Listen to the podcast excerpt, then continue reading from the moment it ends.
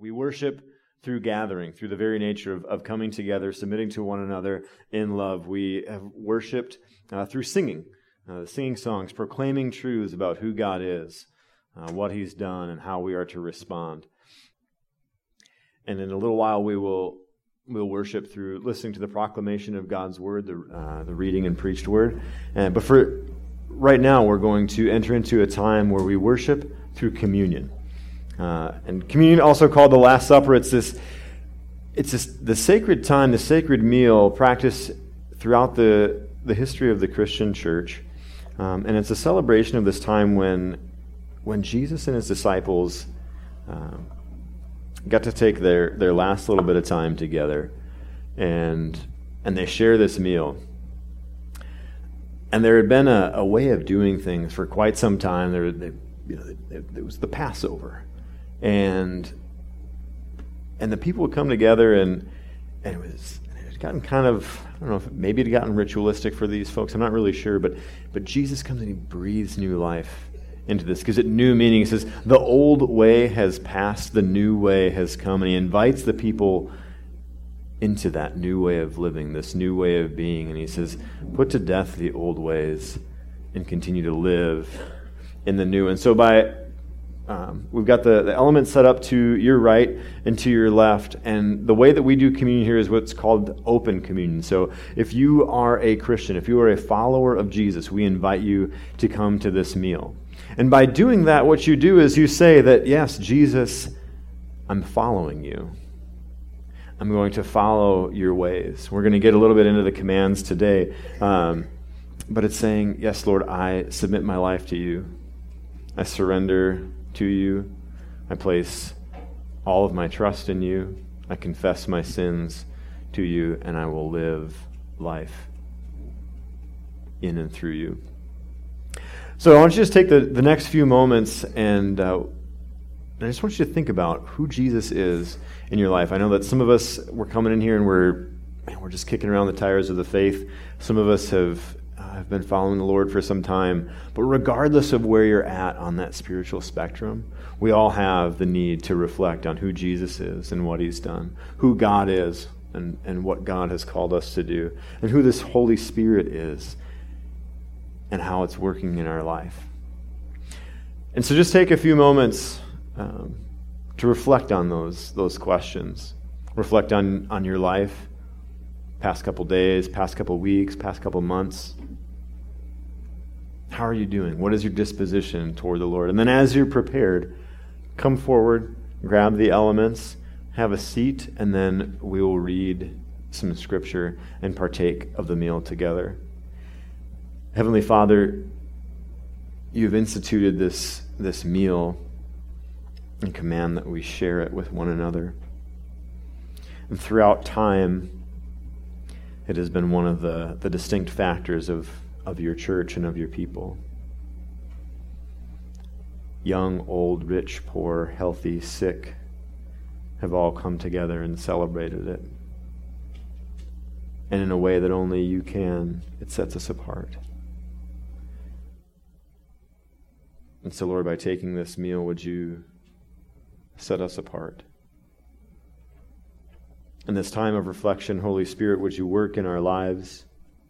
Speak to our hearts, that we would know the truth about who Jesus is, what God has called us to do, and how to live.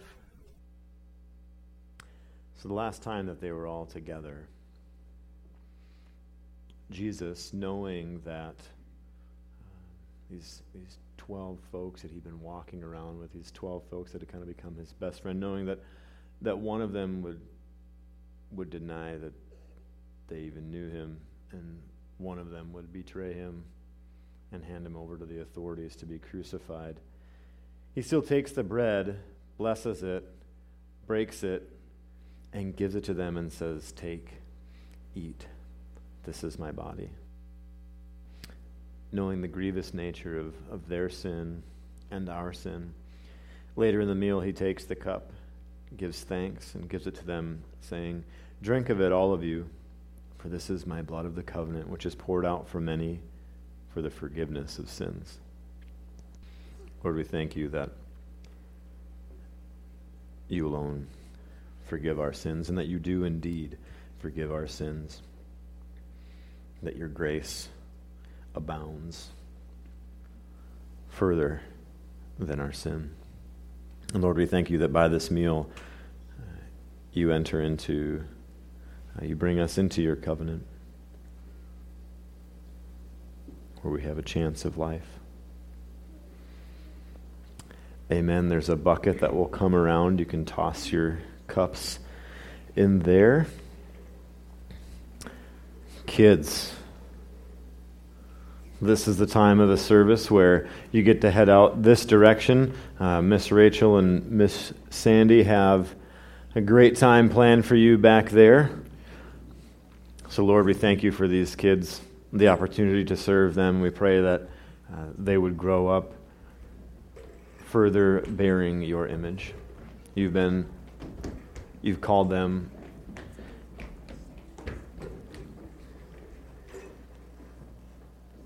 to be made in your image, and you've, you've given us the opportunity to grow them and to disciple them, and I pray that we would not take that call lightly.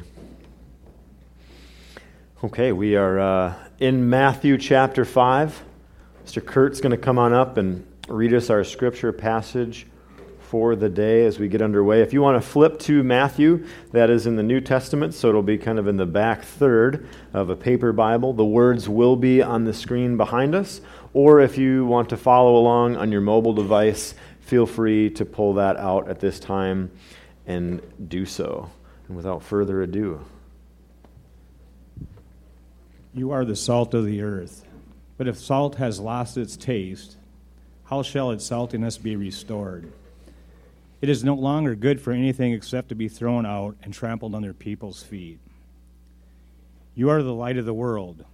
A city set on a hill cannot be hidden. Nor do people light a lamp and put it under a basket, but on a stand, and it gives light to all in the house. In the same way, let your light shine before others, so that they may see your good works and give glory to your Father who is in heaven. Do not think that I have some have come to abolish the law of the prophets. I have not come to abolish them, but to fulfill them. For truly, I say to you, until heaven and earth pass away, not an iota, not a dot will pass from the law until all is accomplished. Therefore, whoever relaxes one of the least of these commandments and teaches others to do the same will be called least in the kingdom of heaven but whoever does them and teaches them will be called great in the kingdom of heaven. For I tell you, unless your righteousness exceeds that of the scribes and Pharisees, you will never enter the kingdom of heaven. You have heard that it was said to these to, to those of old, You shall not murder, or whoever murders will be liable to judgment. But I say to you that everyone is angry with his brother will be liable to judgment. Whoever insults his brother will be liable to the council, and whoever says, You fool, will be liable to the hell of fire. So if you, offer, you are offering your gift at the altar, and there remembered that your brother has something against you, leave your gift there before the altar and go. First, first will be rec- reconciled to your brother, and then come and offer your gift. Come to terms quickly with your accuser while you're going with him to court, lest your accuser hand you over to the judge, and the judge to the guard, and you will be put in prison. Truly I say to you, you will never get out until you have paid the last penny. You have heard that is was said, You shall not commit adultery. But I say to you that everyone who looks at a woman with lustful intent has already committed adultery with her in his heart. If your right eye causes you to sin, tear it out and throw it away. For it is better that you lose one of your members than that, you bo- that your whole body be thrown into hell. And if your right hand causes you to sin, cut it off and throw it away. For it is better that you lose one of your members than that your whole body go into hell. It was also said, Whoever divorces his wife, let him give her a certificate of divorce. But I say to you that everyone who divorces his wife, except on the ground of sexual immorality, makes her commit adultery, and whoever marries a divorced woman commits adultery. Again, you have heard that it was said to those of old, You shall not swear falsely, but shall perform to the Lord what you have sworn. But I say to you, do not take an oath at all, either by heaven, for it is the throne of God, or by the earth, for it is, it is his footstool, or by Jerusalem, for it is the city of the great king. And do not take an oath by your head, for you cannot make it on you cannot make one hair white or black. Let what you say be simple, yes or no. Anything more than that comes from evil. You have heard that it was said, An eye for an eye and a tooth for a tooth. But I say to you, do not resist the one who is evil. But if anyone slaps you on the right cheek, turn to him the other also. And if anyone would sue and take you tunic, let him have your cloak as well. And if anyone forces you to go one mile, go with him two miles. Give to the one who begs from you, and do not refuse the one who would borrow from you. You have heard that it was said, You shall love your neighbor and hate your enemy.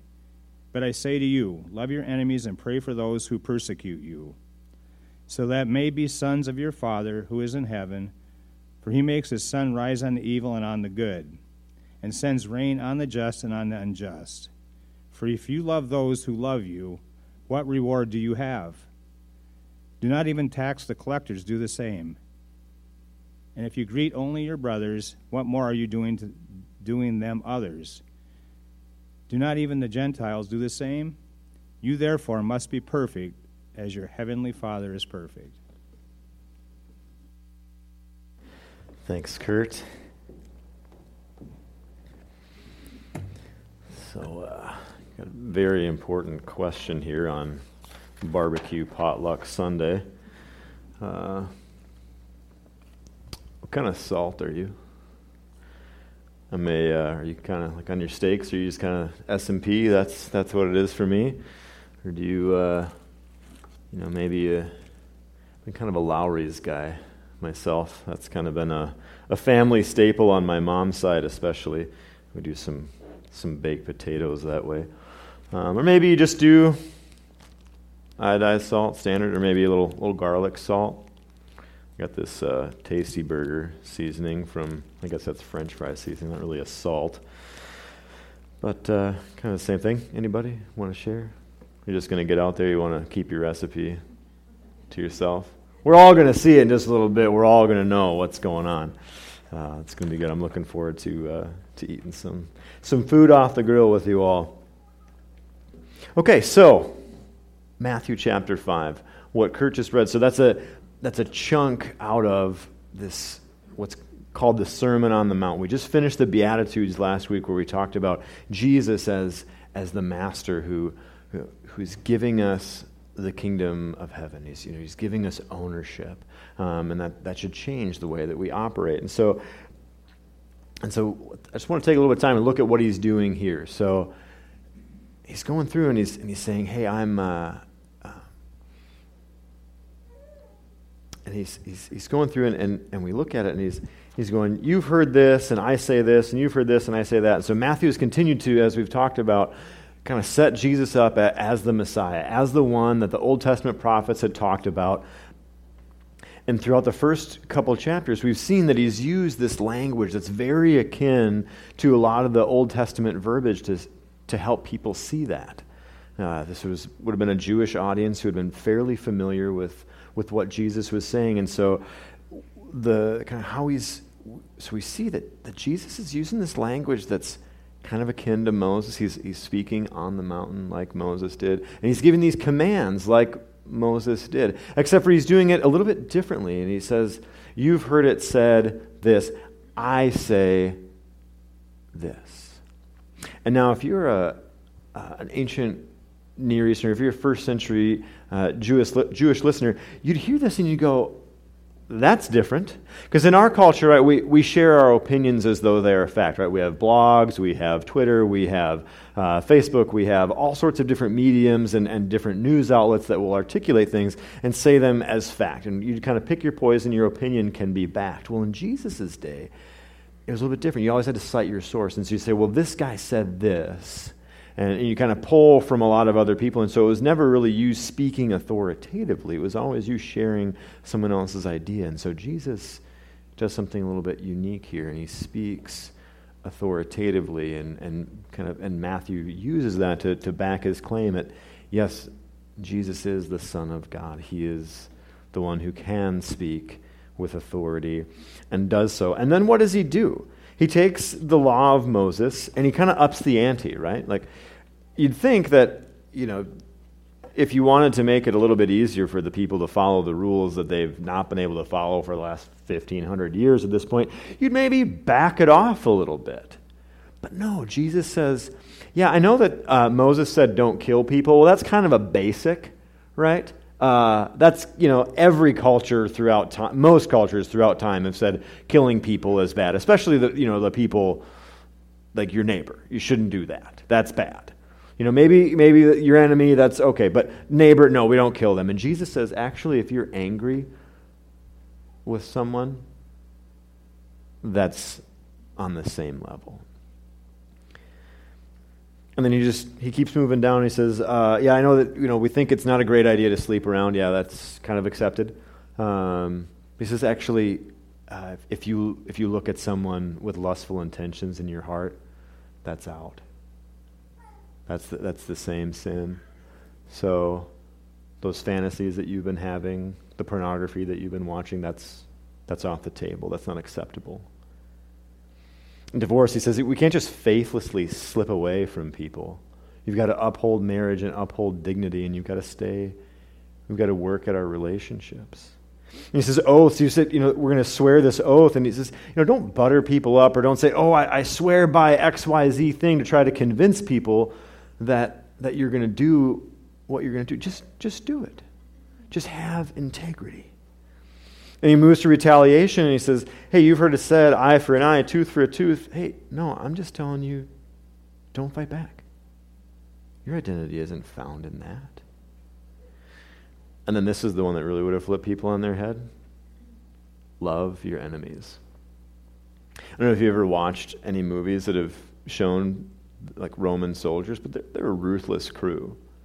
And Israel had been on the receiving end of that brutality for quite some time. And so Jesus is saying, Love your enemy. You know that guy that came in here and took your land and, and uh, killed some people in your family and did all this? Yeah, love him. Yep. You don't get to hate him. You don't get to be angry at him. You don't get to retaliate against him. You're called to love him. Jesus, the reconciler, makes the way so that we can, we can live reconciled lives to God and calls us to reconcile lives with one another. And so by doing this, he kind of gets at our hearts, doesn't he? Like as we go through that list, are there, are there some that just kind of make you squirm a little bit? We're like, oh, you know, I, I don't want to kill anybody, but I am kind of angry at someone. Or, you know, is there something that just kind of makes you squirm a little bit? And what Jesus is doing here is he's exposing our heart's reaction, right? What are we going to do? We're going to go, well, you know, I um, at least I, you know, you do something wrong and you go, well, at least I, you know, I didn't kill anybody. I'm not that bad of a person, you know. Like I'm, I'm no Hitler. I'm no choose your other terrorist. I'm no what, you know. I, yeah, I'm okay, right?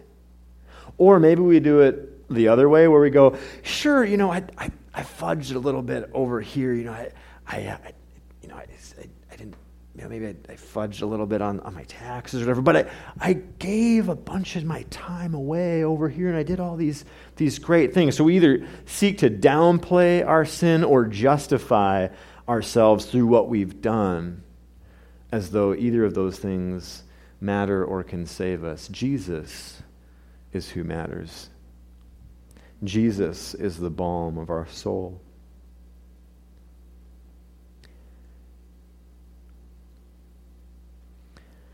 And so he calls us to be reconcilers. Why? Because that's who we are. We've been created in his image. And the very nature and image of God is that of reconciliation. We've been created in that image. And so, therefore, we are also to live reconciled lives and reconcile with one another. Now, how does he do this? I want to ask a question what comes first in this order, the blessings or the commandments?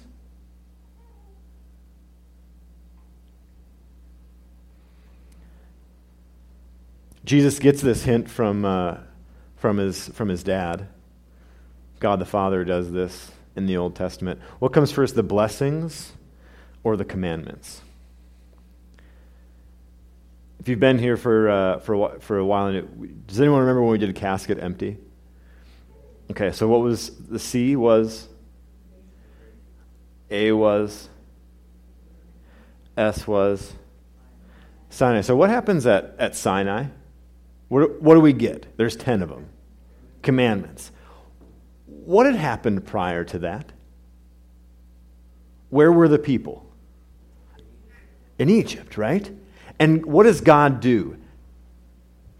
He rescues them. He calls them out of Egypt. And why is it? Because they're his people. He gives them the blessing first, then the commandments. He tells them who they are, and then he challenges them to be who they are. And so here, when you look at this list, at least when I look at it and I go, I can go down that and go, yeah, I'm, I'm guilty as charged the whole way down. Every one of those commands, broken every one of them.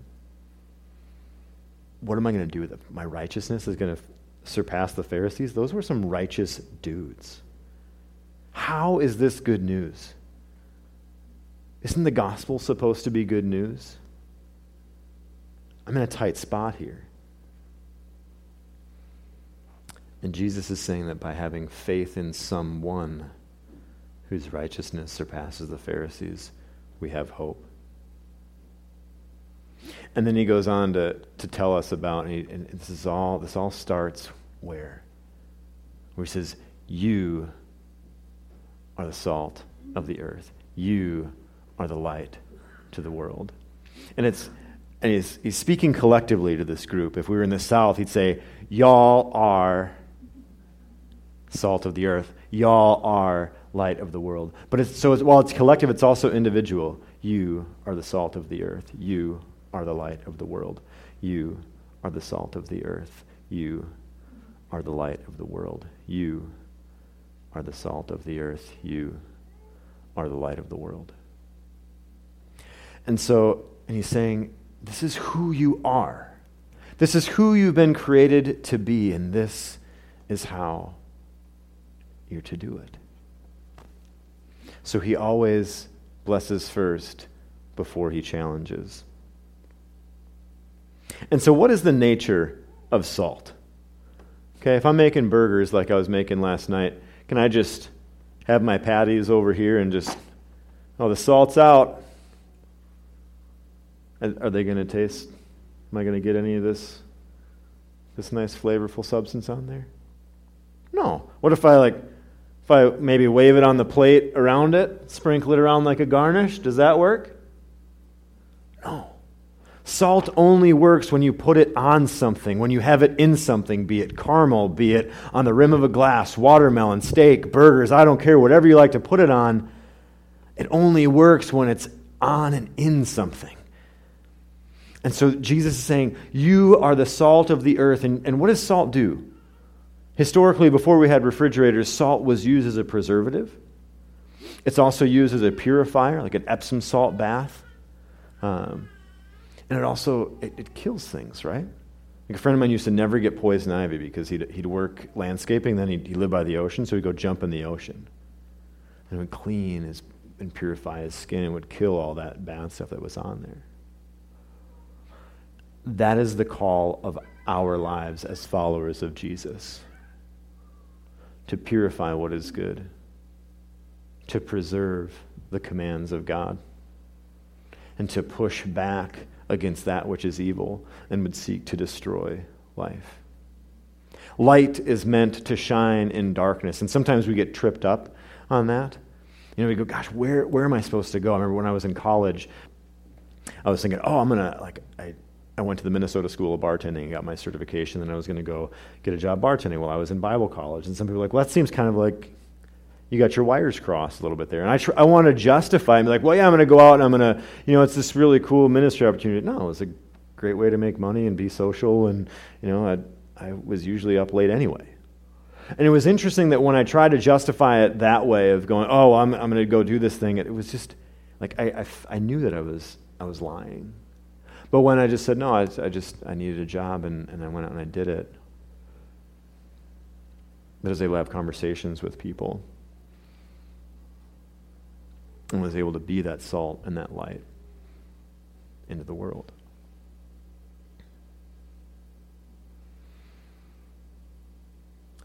Jesus says, I will make you fishers of men. I will make you catch. I'll make you catching. We'll be catching to society. So so often, like I, we make the mistake that I did, where you know I'm trying to manipulate and be clever when it's Jesus saying, no, just, just be kind. You don't need to be creative because I am the creator. To be light and salty You just need to, to be who I've created you to be.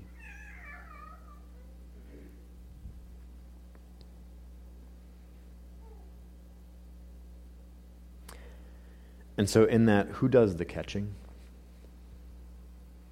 Who makes us able to catch? Jesus does. It's this great, I don't know if you like cleaning fish. Some people are really into it, some people aren't. Jesus makes this agreement you catch him, I'll clean him. It's pretty grand. And so, how do we live a light and salty life? Through love and through faith. Love, this whole souled commitment to Jesus and protecting the other. It's looking at your neighbor and saying, God help me, I will not be angry with you. I will not lust over you. I will not faithlessly dip out on our relationship. I will not manipulate you with my promises. When you strike against me, I will not retaliate. And even if I have just caused just cause to disapprove of you, I will move toward you in love. And in Jesus' name, for the hope of reconciliation. But how do we do this? Faith in Jesus. Jesus' love is wide for us. Our faith should be deep in Him. And He doesn't expect us to do anything He hasn't already exemplified and that He doesn't enable us to do. Jesus demonstrated how to follow each and every one of these commands. And because of His death on the cross and the Holy Spirit living with us, within us now, we are able to follow these commands.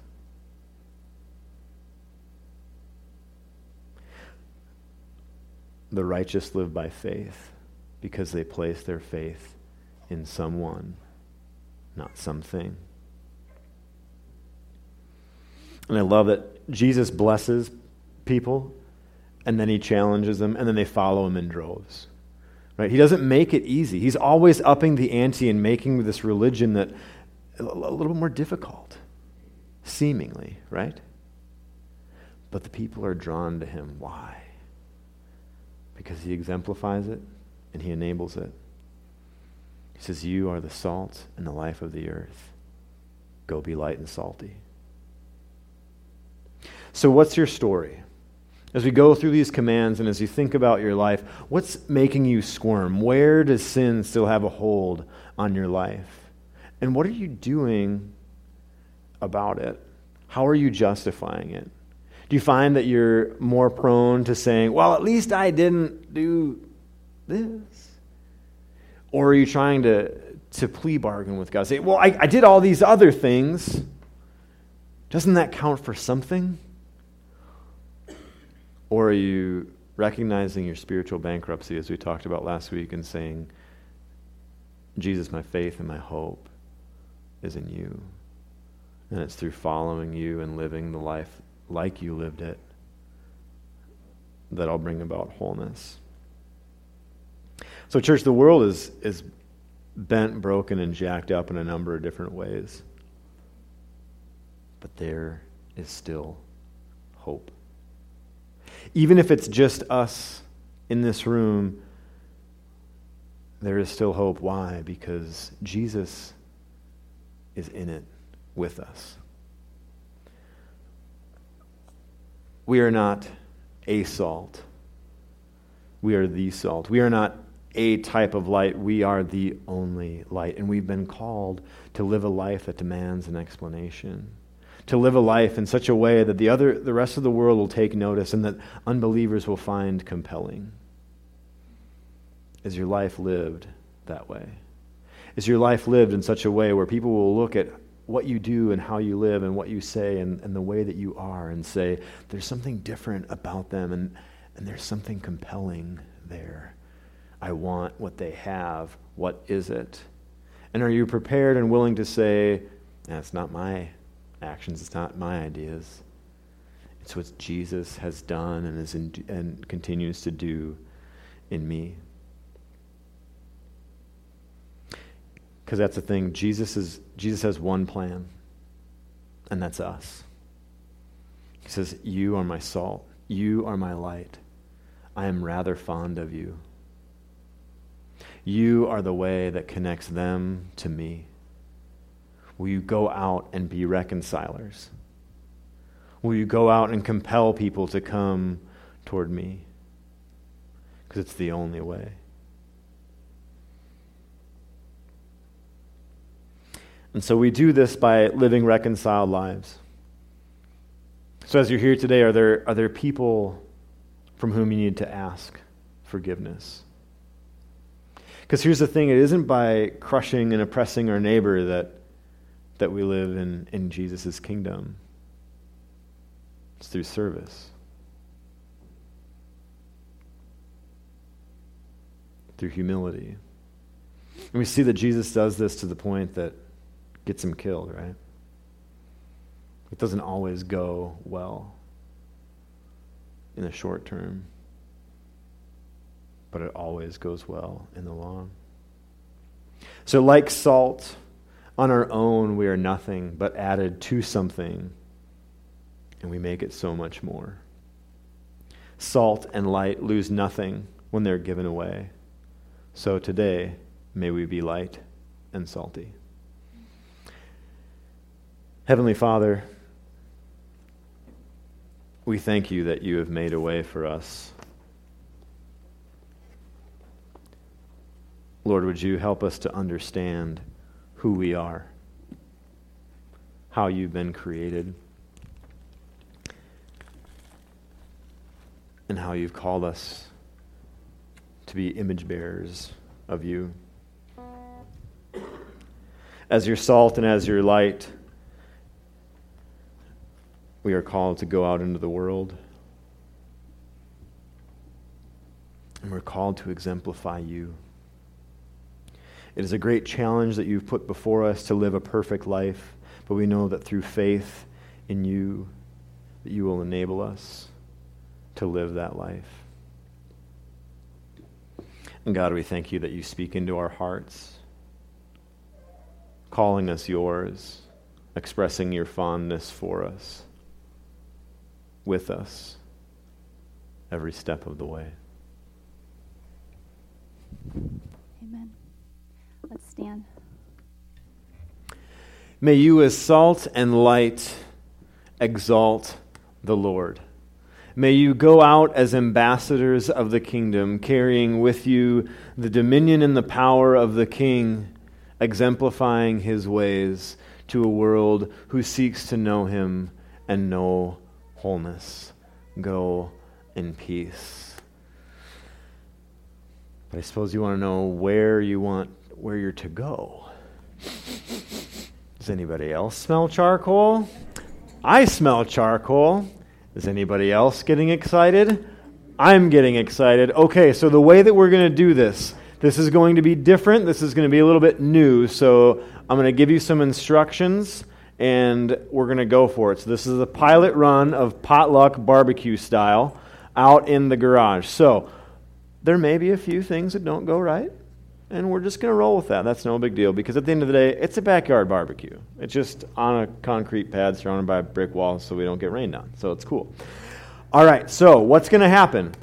Uh, if you've got meat or uh, other things you want to go on the grill that are either in the refrigerator or in your car, go ahead and go out and grab those. Brian and PJ and some others have already set up the tables and the chairs and have the grills going out in the garage. So go ahead and head on down the ramp here, walk uh, west along the sidewalk. You'll figure it out. There will be smoke, which means that there will be fire, and you can put your things on that fire. And then uh, Eric Schiller has brought a beanbag set. We've got some ping pong tables that are set up. Chris Griffith brought some extra paddles. Uh, we have. We'll close the back door. If it gets nice, we'll open it. We have some snow fence in front of that so the kids can run around and be crazy. If you showed up here and you're like, I don't have food, well, uh, stay as our guest because we have lots of food and uh, I know there's this thing in the Midwest where we're like, well, I mean, I, you know, I, I don't want to impose all. No, just bring some next time. It's cool. Don't be silly. Join us. We usually have some gluten free options, some dairy free options, and some very meat heavy options. Uh, so, Lord, pray that we bless this t- you would bless this time together. Help us to learn to, to know one another, to practice this reconciled life. Bless this food to our bodies, the conversation that we're about to have, and the time that we're going to have with one another. So grab a plate, grab some food, throw some stuff on the grill, hang out, let's have a good time. Let's do it.